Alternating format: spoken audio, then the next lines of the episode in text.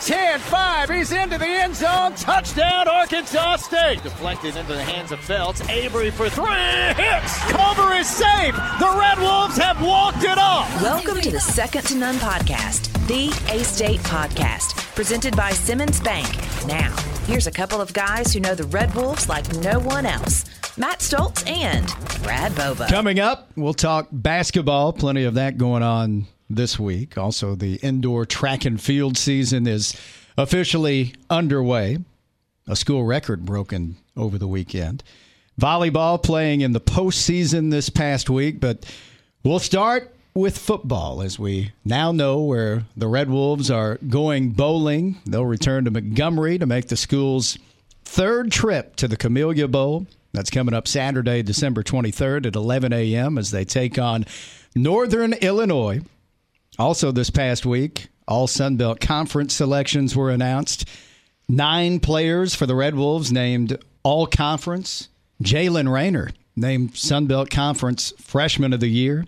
Jalen Cunningham, Courtney Jackson, Char Willikus, and Sammy Johnson all named honorable mention. Thurman Geathers and Jaquez Cross named to the third team. McKeelan Thomas named to the second team. And the Red Wolves with two first team selections. Punter William Pristup named first team. The other first team selection is joining us in studio right now. It's A State Center Jacob Bayer. How you doing, Jacob? I'm doing pretty good. How are you? Doing great, man. So, what's your reaction when you find out your first team all conference? Well, you kind of told us in the in the meeting room, and it just kind of took me by surprise because we're, we're sitting there and we're having our team meeting, and he calls on Will to answer a question. And I'm hoping he doesn't call on me because I don't want to have to remember what he was saying. And then calls on Will, and he goes, "You know, what, Will, guess what?" Boom, drops the bombshell on him. So I'm, I was like, "Oh my!" And then I'm sitting right there, and then he goes, and then he screams my name, Bayer pop up, you know, kind of sleepy eyed and whatnot. But and he goes, "You made first team all selection." And everybody starts, you know, it just kind of caught me by surprise. I was definitely excited. It went from zero to 100 very, very fast. So my big takeaway from that is in the team meeting, it's like fifth grade math class. You're sitting there thinking, "Don't call on me! Don't call on me! Don't call on me!" oh yeah, we're going we're going through the team meeting. You're writing down all the stuff he's saying, and you know, getting ready if he calls on you, and you're like, "Please don't call on me! Please don't call on me!" you know, you you don't want to have to feel the doom, the wrath. and I've watched Coach Jones enough times now, the last three years. He keeps you on your toes. You better be listening oh. anytime. Oh he's talking because he'll call on anybody at any given time. Yeah, that's right. Yeah, you're sitting there, and you know everybody. If you don't have your pen and paper out, writing down, you know, all the stuff you need to write down, it, it, can definitely be an ordeal. Well, it's been quite a season, and congratulations on being named first team all conference. Thank you. And I want to talk about the season itself, but I do want to go back and backtrack a week or just over a week now and taking us up to that season finale at Marshall. And I was telling you before we started recording, Coach Jones called me the morning of the game. That never happens. And I'm thinking, what in the world's going on? Hmm. Well, he tells me that Jacob Bayer's not going to play today. We had to rush him to the hospital. And the first reaction, of course, is, "Oh my God, is he okay?" Yeah. Tell us what happened uh, leading up to that Marshall game.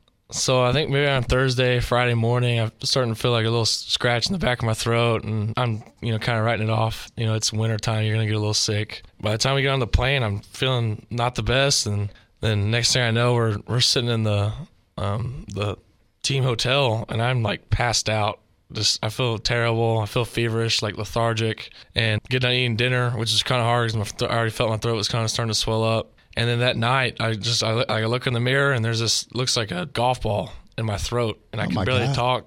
It hurts to swallow, and I try to sleep it off because I obviously I want to play. I'm not gonna call it quits too early. So then I try and sleep it off, and that morning I text the trainer at like six o'clock and tell him you know I probably need to go to the doctor. So he waits a bit, see what our, our team doctor said, and then we go to the doctors or the hospital there in Huntington, and they look at it, and I'm thinking, you know, hopefully it'll be a quick thing. It's like it's gonna be like a quick drain or quick antibiotic shot, something. And he's like, you know, this is pretty bad, and it got to that point where I could barely talk because it was just taking so much space up and like in my mouth. So I immediately had a CAT scan to see how far it went down, and then I think I had surgery like an hour later to get it drained because it was just the like I guess the implications it could cause, you know, not being able to breathe, and I couldn't really eat, and I didn't drink any, eat anything for that whole day. But then I woke up and all was better. So you're fine now, I guess. Just antibiotics at yeah, this point. I, I, I spent the whole day there, and then I came, when I came back, I spent another night here in Jonesboro, just through the IV, just probably like three rounds of antibiotics. The only thing I got right now is like a little, it's like a little cut in the back of my throat that hasn't healed up yet, and so I had to eat soft foods and couldn't really eat any like anything spicy or anything really to aggravate it. Now it's you know mostly normal.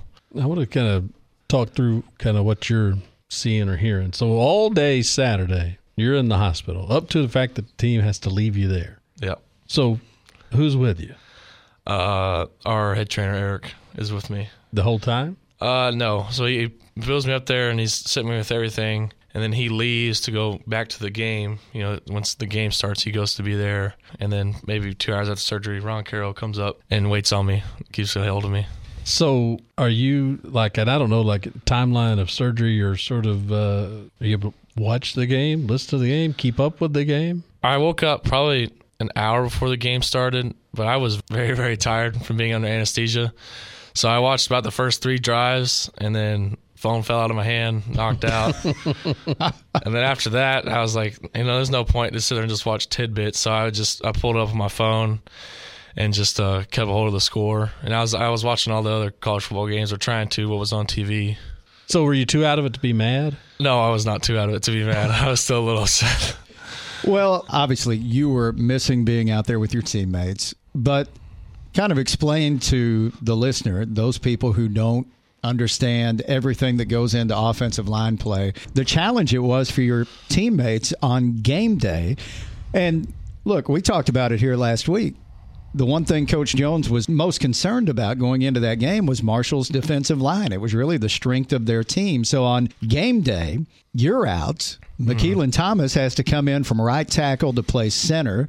And then you've got a couple of guys out there playing tackle in Noah and Elijah, Noah Smith and Elijah Zollicoffer, that are not 100% and doing everything they can to get through that game. So talk about what those guys had to go through just with those last minute changes. Yeah, so I mean, I was told, McKeelan got told that morning, it's like, hey, you're going to play center now. And he was just, you know, he's shocked, obviously, because he doesn't know what's going on either. But it's definitely, you know, it's a, a struggle to not take any center reps all week because obviously I'm feeling fine all week and we're not, you can't predict something like that.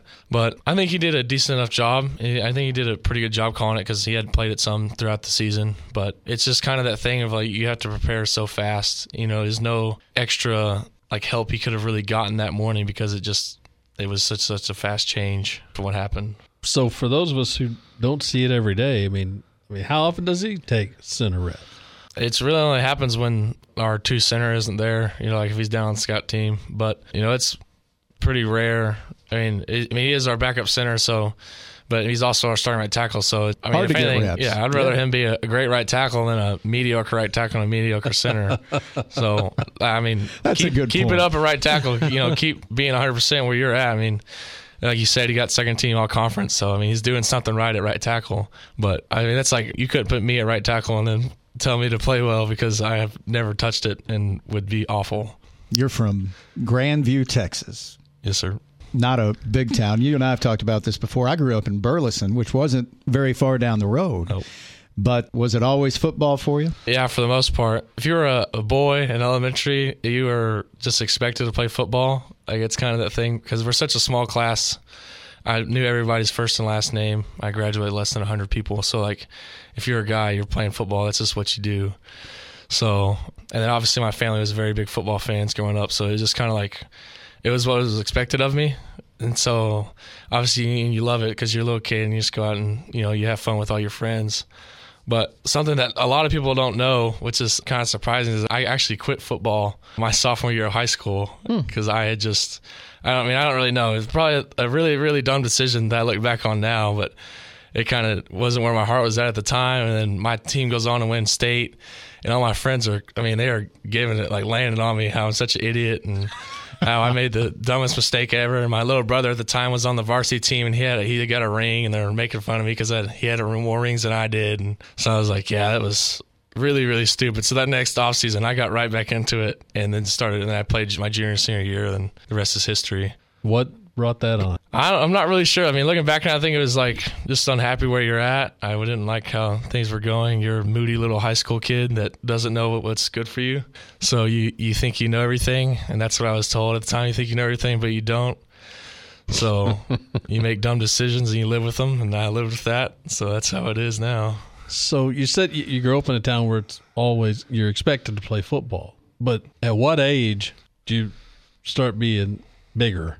To the point that you were probably going to be some kind of lineman? I was a normal sized kid, probably up until like first grade. I went away for a summer. I was hanging out with my dad that summer.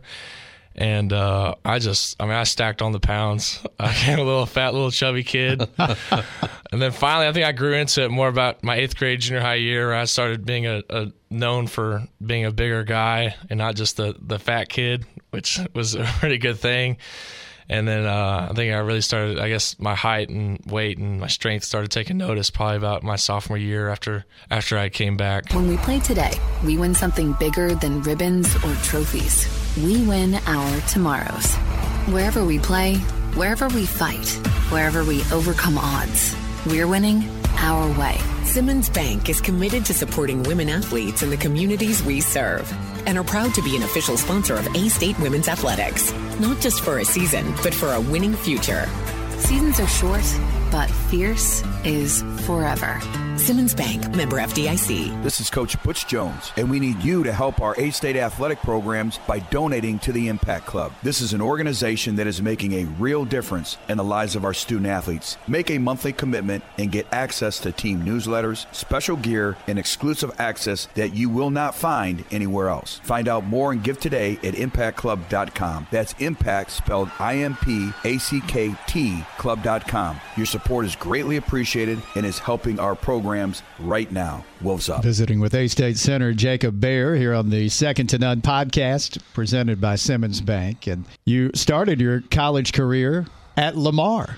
Had two very good seasons at Lamar, hmm. but opted before this past season to go into the transfer portal. And you and I have had this conversation before.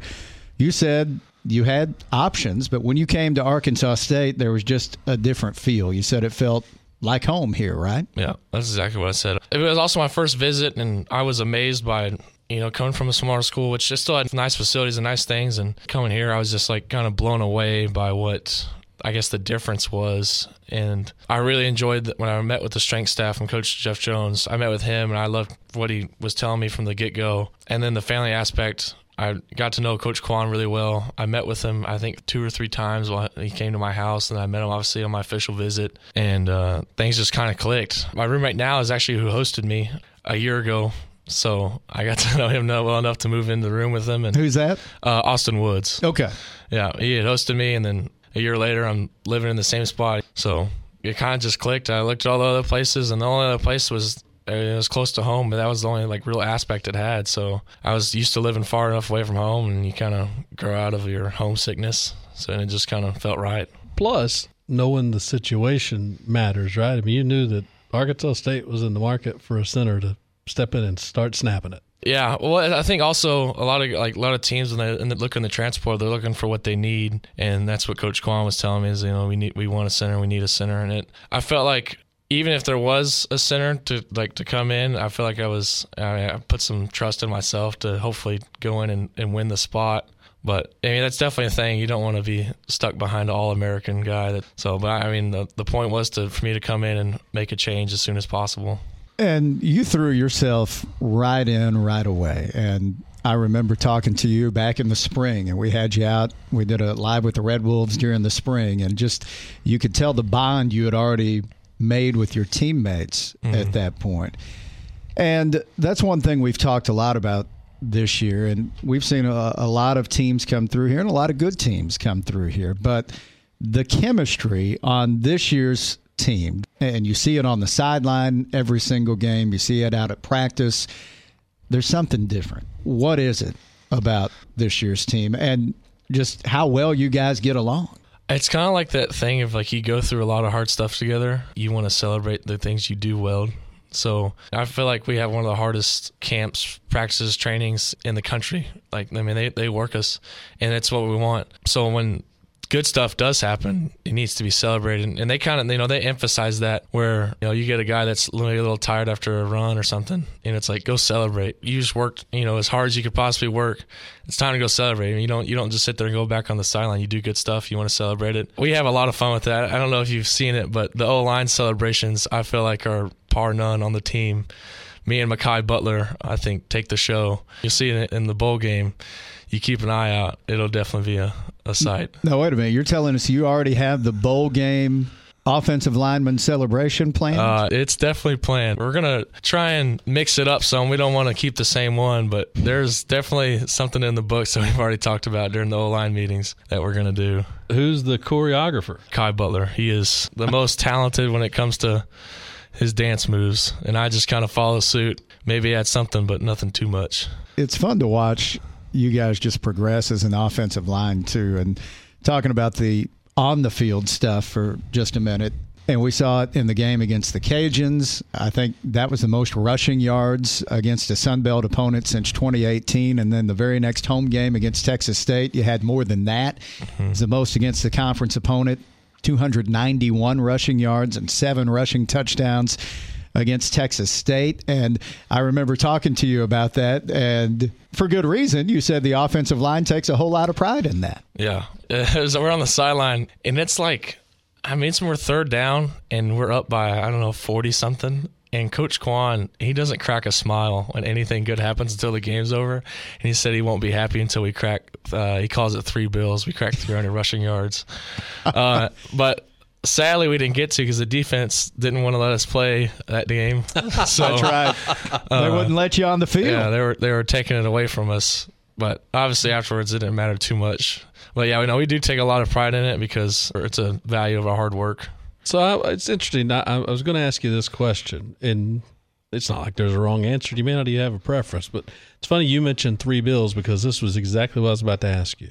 If I gave you a choice as an offensive lineman that you guys could go out one day and run for 300 or throw for 400, which mm. would you pick? It's 300 every day. It's because it's just like a thing of like it's just dominating the guy in front of you. Yeah, you can like have a good pass pro and let the quarterback air it out. It's fun. You won't be on the field as much because they're making these long passes, but when you're having these 12 play like long drives, and then you're just, I mean, really, you're just physically beating the guy in front of you you know, it's just a lot more rewarding getting on the sideline. I'm completely out of breath, cannot breathe because because of how much I'm I'm working. But I feel like it's a lot more rewarding just running the ball on them than anything else.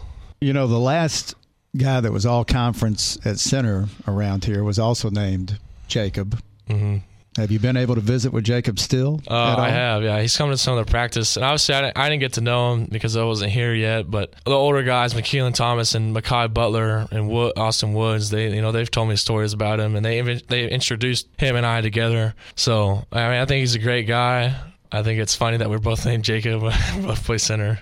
His passion for Arkansas State is unmatched yeah. by any student athlete, former or current you know, you, you see just how much he loves it now. But one thing Jacob was always known for, and one thing Brad always talked about too, was he's the guy that you love to have on your team, but you hate to play against yeah, because he was always talking. Are you a trash talker out there? Uh, it kind of depends. It's like if the guy in front of me says something, then I flip the switch for the whole game. It doesn't turn off. But if it's more like a shut up and play kind of thing, then I'm, I'm always okay with that. But I really enjoy trash talking. It's one of my favorite parts of the game by far. If it's if it kind of just and it just happens. I don't I don't go into the game thinking I'm going to trash talk them. Well, now still he always he would do a lot of research. He'd research yeah. and and learn about girlfriends, family members, anybody that he could insult throughout the game. Do you put that much work into uh, it, or just ad lib it when it comes? Yeah, I'm more of an ad lib guy. I'm not.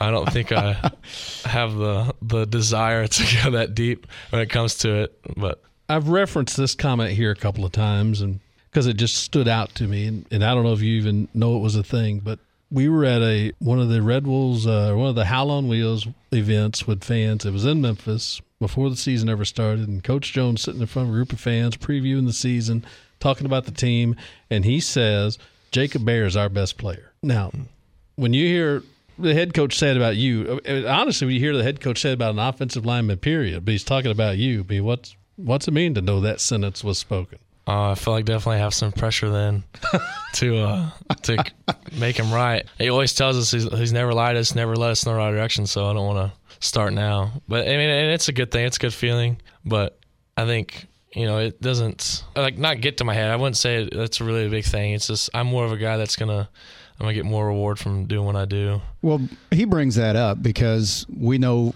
it's not going to go to your head. And Yeah. Technically, you've been extremely sound this year. In fact, you're the third ranked center in the country according to Pro Football Focus. That's awesome.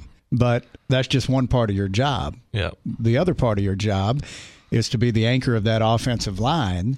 And you need to be liked and respected by your teammates at the same time. And I know you put as much work into that as anything else. Yeah, I mean it's it's big. The togetherness you have as O line, uh, it's big. Just kind of getting to know everybody. I feel like like when it comes to the O line, it's like those are my guys. I could take anyone else in the team. Obviously, I, that I love them. They're my teammates. But the O line is just like a different kind of uh, a kind of love you have for these guys. But it plays a big role. We like to have fun, joke around, do what everybody else does, but love them a bunch. So a lot of, I mean, we've talked an awful lot with players, coaches, whoever's been in here in that chair, talking about kind of the way the energy changed when Jaylen Raynor got in there. So I won't even ask you the same question, but I, this is what I want to know about from an offensive lineman standpoint. How to change blocking for that guy when you knew the RPO stuff was going to happen a lot more because RPOs really sort of hang offensive linemen out to dry. Like it's just sort of suckering you guys into blocking downfield, isn't it? Yeah. At first, did not like RPOs at all. I'm not. I, I can't stand blocking for the run, and I feel like I just opened up the hole of the century, and this running back's about to take it to the house, and then you throw a, like a bubble slant, and I'm like, oh, come on. But I mean, with RPOs for him, obviously he can use his feet a lot better. So when I'm blocking, the next thing I know, here comes Jaylen off the corner, like that one in Southern Miss he had, that went for I don't know, like 60 yards or whatever Yeah. it was you know that is a pretty good feeling so i can't complain too much i only get mad when it's not the result i want as long as it's a positive play touchdown first down you know i love it you know, he's a true freshman, but both of you guys are in your first year around here. So there are some equivalents in that you both came in and tried to kind of take leadership roles. And mm-hmm. when you're in the positions that you- you guys are, you as center, Jaylen as a quarterback, no matter how old you are, you're kind of looked up to. And you know that in, in those positions. Yeah, obviously I didn't know it going in. No one really did. And you know, you throw him in there, and then he does what he does.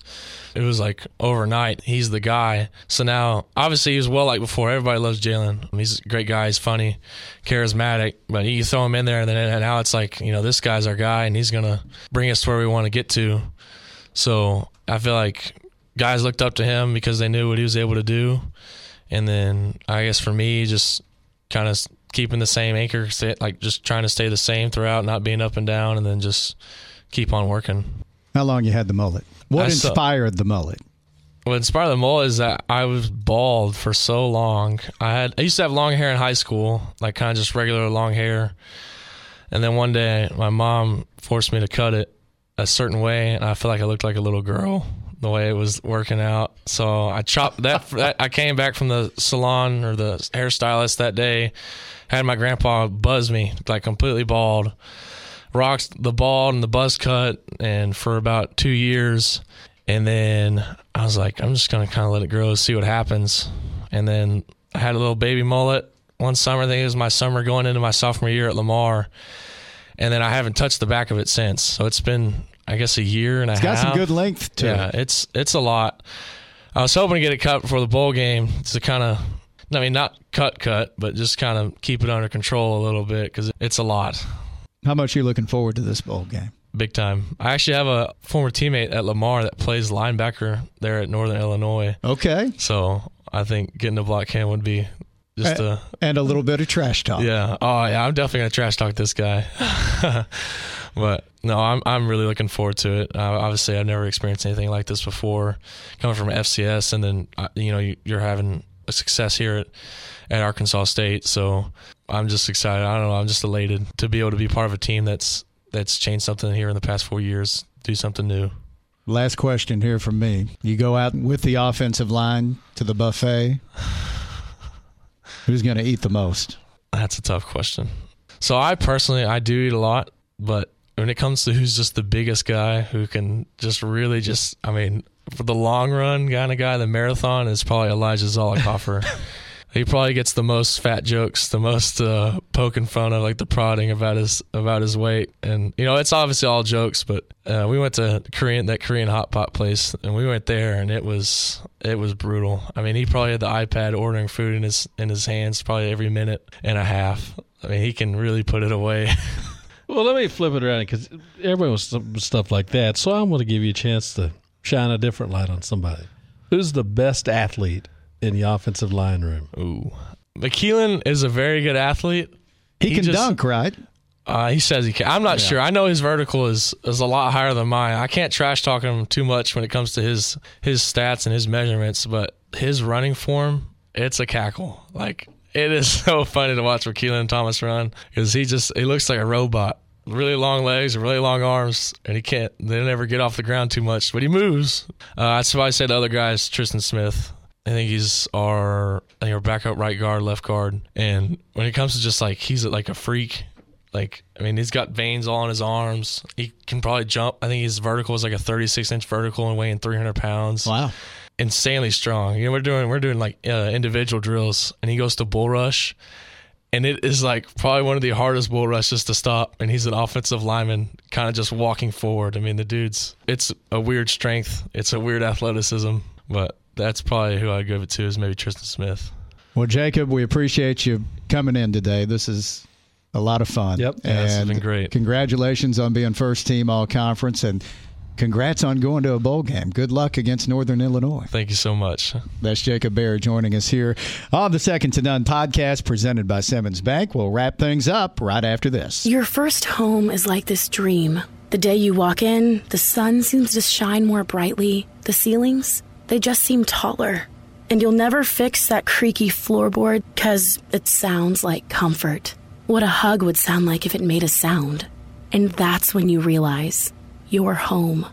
Really, really home. Realize your dream with a home loan from Simmons Bank. Dreams realized. SimmonsBank.com. Member FDIC equal housing lender subject to credit approval. Red Wolf fans, this is Demario Davis, proud Red Wolf and linebacker for the New Orleans Saints. And I'm asking you to help out our current A-State student athletes by donating to the Impact Club. This organization helps our program stay competitive and supports our players by facilitating NIL agreements that allow them to endorse local charities. Make a monthly commitment and get access to team newsletters, special gear, and exclusive access you won't find anywhere else. Find out more and give today at impactclub.com. Thank you and Wolves up. Men's basketball with a couple of tough losses last week. They were at home last Tuesday hosting Jackson State, a good Jackson State team that had defeated Missouri the week before. And a game that the Red Wolves led a good amount of time, but Jackson State able to come from behind and win that one 75 71. The Red Wolves got out rebounded in this game 44 to 30 and it was a 24 to 8 advantage on the boards in the second half for Jackson State and uh, after the game coach Hodgson said hey we got to be tougher Yeah, he didn't hold back on that message. In fact, I'll tell you what he said. And he said in the media room because he spent so long talking to the guys, he didn't make it out to talk to you in the post game. nope But when he finally got to the media room, he said, We got punked out, and we've got a lot of guys who are, are fake tough guys. That should get That- your attention that- when your head coach says that That's not even paraphrasing. That's what he said. That game was the season debut for Terrence Ford. It was good to see him back out there. He had nine points and five assists and 26 minutes, was able to shake off a little bit of the rust. Here's what I'd say about the Jackson State game. Because look, we've talked about this a lot, making it about you and I a little bit, you and me. We understand, right, that people listening here, like they know that sometimes we're going to tend to be overly positive, and so sometimes it affects whether somebody thinks we're telling them the truth. My guess is if you go back and you listen to this podcast from last week, and we're telling you about the Jackson State game coming up, we said, "Hey, you better be ready because Yeah. this is a good Jackson State team coming in here." And people think we're saying that putting on a sales pitch. No, we're saying that because as a game, you better mind your p's and q's. And Yeah. so it kind of turned into a little bit. I mean, of a. I mean, let's be honest. Turned into a bit of a free throw shooting contest late. Jackson State didn't miss any, and we missed a couple, and it kind of ends up being the difference. You know, it's not very fun to see a game sort of turn into that down the stretch, but it's kind of what happened on this particular day, and they hit free throws and did enough to get out of here with a win. Red Wolves tried to bounce back on Friday as they went down to the Stephens Center to take on Little Rock. 95th all time meeting between the Red Wolves and Trojans. And look, it was a back and forth game for a, a good portion of that contest. A State actually led 42 to 40 with 14 minutes to go, but that's when Little Rock went on a 20 to nothing run. Just hard to bounce back from that. Little Rock ends up going on to win at 77 to 66. And look, the big story in that one was A State lost their point guards. Terrence Ford started that game, lasted five minutes before he re injured his foot. Who knows how long he's going to be out? And then Caleb Fields played just eight minutes. He had to leave with an injury. So neither played in the second half. And you end up turning the ball over 21 times in that game, had just seven assists. And 13 of those 21 turnovers came in the second half. And you just can't do mm-hmm. that. This team's health is an issue, like right, especially right there, because I mean th- th- those are your two point guards. After that, right, Taryn Todd has to play some point guard, and I honestly, what I think we'll see at some point, if those guys, if you have to go a stretch of time without both of those, I think you'll see Freddie Hicks play some point guard. Yeah. because I mean, but that's a big, big deal. And you know, you still haven't really had hard to, what what a couple of minutes in one game. So this team has not gotten to play at close to full strength yet. You're still And- without LaQuill Harden. Yeah, so and, and hoping that comes up sooner than later. Dyondre Dominguez did have a good performance in that one. He had 20 points against the Trojans. Darian Ford had a couple of good games last week. He had 14 against Jackson State and then a season high 16 against Little Rock. So good to see him start to get it going a little bit. And we're recording this before the Alabama game on Monday night. But the Red Wolves will be back in action coming up this weekend at home their only home game of the entire month of December coming up Saturday at 2:30 against Andy Kennedy and UAB. So that should be a good contest. Be looking as again as we're sitting here recording this. I don't have all the details, so I'm just saying follow us for the details on this one. There's gonna be a lot of stuff going on Saturday for that doubleheader. Okay. like some whiteout stuff is going to be going on. We'll give you the numbers. We're going to. I think we- we've got some shirts in the works. Certain number of those. Be looking for that. It's scheduled to have a big time halftime act in for both games of the doubleheader. Okay. If your kid's a House Pals member, that's one of the doubleheaders they get into for free. So be on the lookout. A lot of stuff. Saturday's a big day all the way around. It's a big, fun doubleheader, and we want people there. It's the first time too. These Saturday doubleheaders are going to be noon and two thirty. That's kind of a different start time. So we'll it, we'll all find out how that goes together. The women's team played a couple of times last week. They trailed by three at the half last Tuesday against UAPB, but came back and won handily. Won that game 85 to 65.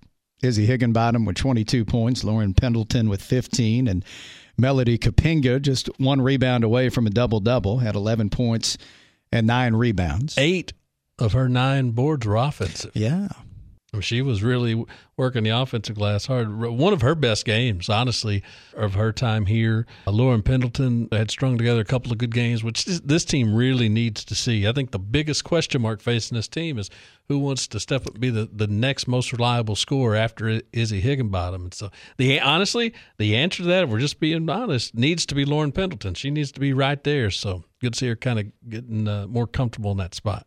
Red Wolves were on the road on Saturday. They took on Kansas City, cut a 15 point deficit down to four, but ended up falling 62 to 57. Izzy with 18. Anna Griffin had 13 in that contest. And A State now 3 and 3 on the season. The easiest way to complete a, a 15 point fourth quarter comeback is don't have to. Don't get down 15 going into the fourth quarter. You know, that's it's just asking an awful lot. Your margin for error is next to none. You know, they got close enough to make Kansas City hit some free throws down the stretch, and they did. So the moral of the story is don't get in that position. You mentioned the doubleheader coming up on Saturday. The women will play in the first half of the doubleheader. They'll take on Louisiana Tech. Yes. At noon on Saturday. Oh, the old timers ought to come rolling in. They, they love to see Louisiana Tech on the schedule. So they're coming in here, harking back to days gone by when there's more than once that uh, Louisiana Tech made this trip in here ranked number one in the country. Last time I checked, this particular Lady Techster bunch is not, but I don't care. We just uh, want to beat them just the same come Saturday at noon. Because if somebody's talking trash in a text between uh, Brad Peets and myself, so I'd just soon it be me. the volleyball team played in the first round of the women's NIVC last Thursday. They fell in three sets at Wichita State. And even though it was straight sets, they were competitive yeah, they were. in this match. And we talked about just the importance of getting a few more practices in for this young team and a chance to continue their season a little bit and how that was important for Brian Gerwig and his crew. They end up ending the season with a record of 16 and 15.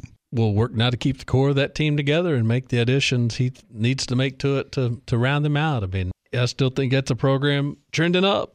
Yeah. Young squad. Only there were only three seniors and four upperclassmen on the whole roster. So, looking forward to seeing what's next for them. Indoor track and field season began this past Saturday. They were up in Boston at the Sharon Colyear-Danville season opener.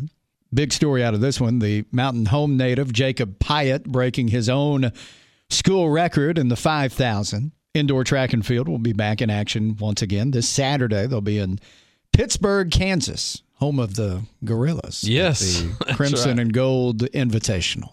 Man, that's a great mascot. Pitt well, State. So good. We used to be. I know. And, you know, but the funny thing is, that predates, there was never a logo for that. There was never a mascot. It was just sometime there was just a stretch where they called the teams. You're in a position now where you can make it up. I, I know. I mean, people would love that if we would make one up because you know you have so much of the history at stuff we can't do anything with. Nobody wishes that there was some kind of Gorillas logo back then more than me, I promise. I'm sure. That takes us back to football. Mentioned it at the start of the program. A State will be playing in the Camellia Bowl in Montgomery Saturday, December 23rd, an 11 a.m. kick, which we always talk about how much we love those 11 yes. a.m. kicks on the road. And in this case, if you're thinking about plans around Christmas time, look, you can come to that 11 a.m. game in Montgomery and be back on the road yeah. and back in Northeast Arkansas if that's where you're coming from by 10 o'clock that it, night. It really does set up well for it to be a one night trip. I anticipate a lot of people taking advantage of the opportunity to come to Montgomery on Friday, spend one night, be at the game. 11 o'clock that morning and then do just what you said get in the car and be back home and, and sleeping in your own bed ready to get up on christmas eve I eh. think I mean that's a really really good setup from that standpoint. And for those who haven't been to the Camellia Bowl before, this is our third trip. We lost a close one against Middle Tennessee back in 2017. Then we went back in 2019 and really fun win over FIU. That was the last time we were in a bowl game. You know, the team will be there at the Renaissance Hotel. Really nice hotel and just the surrounding area there in downtown Montgomery for those who haven't been very nice. There's several things to do around there. There's lots of good restaurants. Yep. Just in that two block radius around the hotel. And always have enjoyed those trips in the past. So encourage our fans to make plans to if come it's down. Uh, the team uh, will head down there on Tuesday, the 19th. And so be looking for information. You know, we'll have out probably maybe trying to do some sort of send off here. They'll head down on Tuesday. Next day, signing day. Yeah. So if you're going to get down there, let's say you're coming Friday, make your target time six o'clock, or to be not just get there at six, but be down there at six because six o'clock Friday night is going to be the A State Pep Rally from six to six thirty. And then uh, I'll say this: I think an event people are accustomed to happening at Wenzel's for a bowl will happen right after that. My prediction. A very popular event. That's yeah. We'll leave it there. But uh, I, you better get your butt out of bed the next morning, though, to the stadium by 11 a.m. And I, there'll be there's going to be I've already heard about plans for uh, you know a Saturday morning tailgate at the stadium with a breakfast menu, all this stuff. It's funny especially given kind of the timing of when we were doing this podcast. I'll lift the curtain back because we like to do that for people as a reward for people listen to this podcast. So I'll just tell you. Yeah. This was tweeted out by a national media member before Arkansas State was definitively told, here's your situation by the league or the bowl game, either one. Now, it seems a little out of whack. Now, all signs, it's not like it was news because all signs really all week long, a lot further out than I thought. Mm-hmm. All signs sort of pointed to this. So the preparation with enough confidence that you could already kind of start working toward it. But it's interesting, and when it came time to really put it out, it was out there before we had even been told we were officially in the game. Yeah. I mean, that that's just kind of the way it is right now. But yeah, we were waiting, and I mean, all week long we we felt very confident this is where we were headed, but still, we we couldn't get official word until right before we sat down to record. And I, will tell you, yeah, we're recording on Sunday afternoon. And I mean, heck, as a reward to our listeners, who, especially if you're still with us at this point, I'll do you one better than tell you. If you saw the tweet, the Facebook post, the Instagram post from Athletics officially announcing the bowl, they were sent from this studio during the interview with Jacob Bayer. And I admire your uh, doing double duty over there. hey, we appreciate Jacob Bayer for coming in. Really enjoyed that visit. Thanks for Jerry yep. Scott setting that one up. For Brad, I'm Matt. Have a great week, everybody.